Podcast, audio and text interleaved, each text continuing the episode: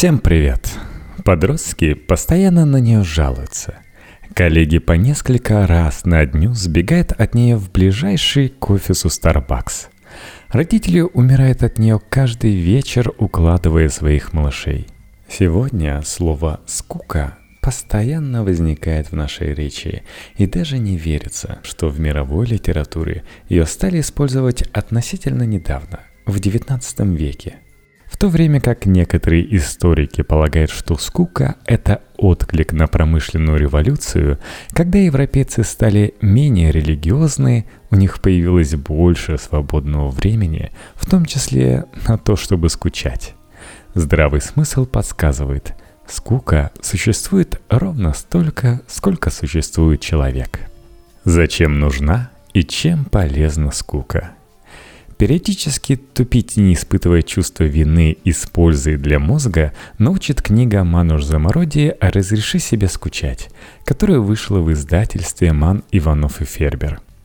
Сколько известно со времен отцов-пустынников, которые жили отшельниками и зачастую очень скучали в своих пещерах.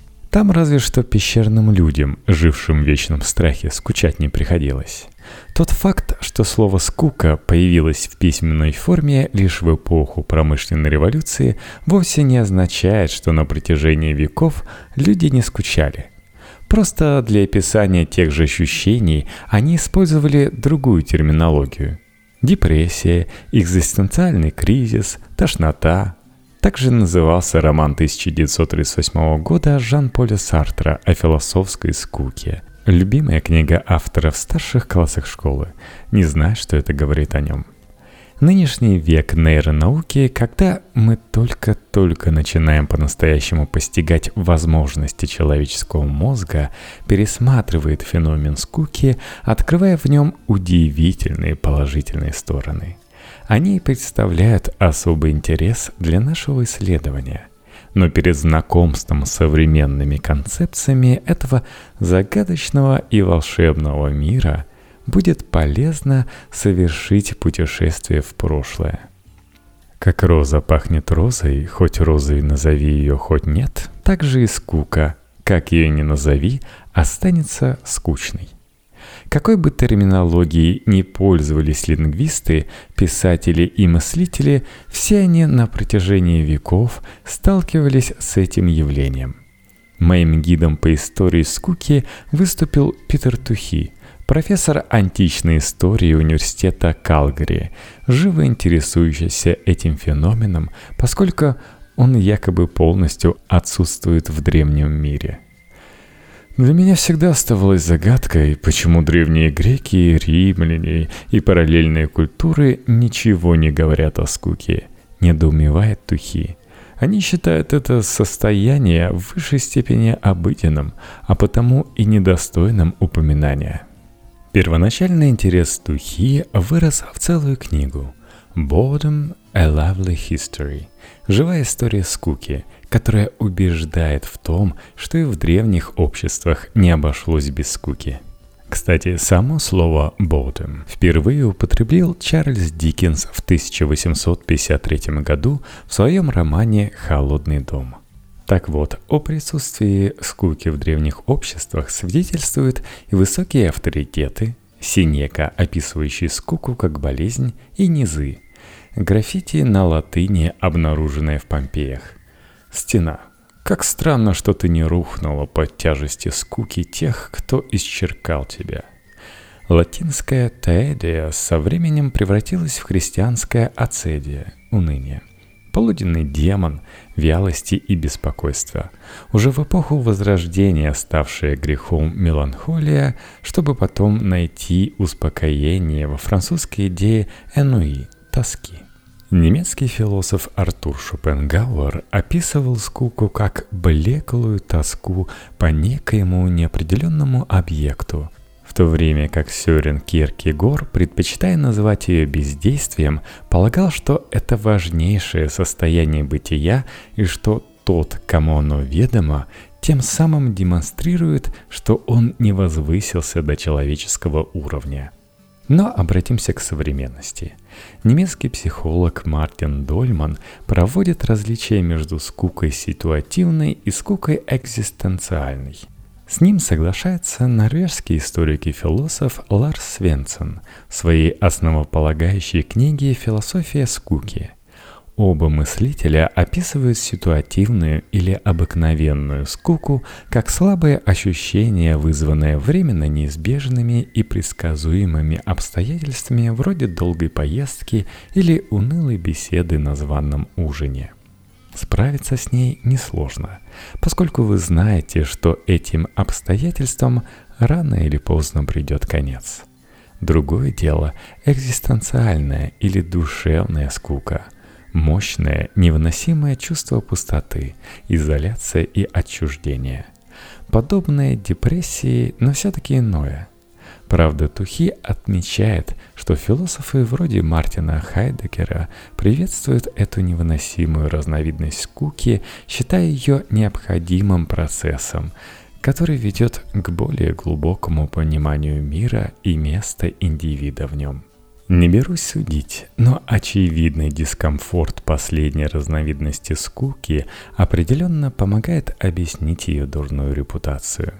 Когда я впервые поделилась с друзьями, родными и коллегами своим замыслом заново открыть миру скуку, они посмотрели на меня как на умалишенную.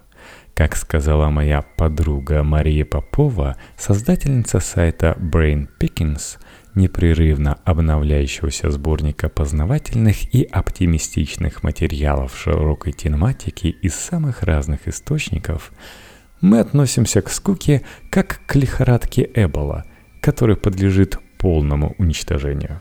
Но я хотела реабилитировать скуку во всей ее многогранности и запутанности, а заодно и внушить терпимость к ней – Думаю, Киркегор и Хайдегер одобрили бы мой порыв. У каждого чувства есть цель с эволюционной точки зрения. Уверена доктор Сэнди Ман, психолог и автор книги «Плюсы бездействия. Почему скука – это хорошо».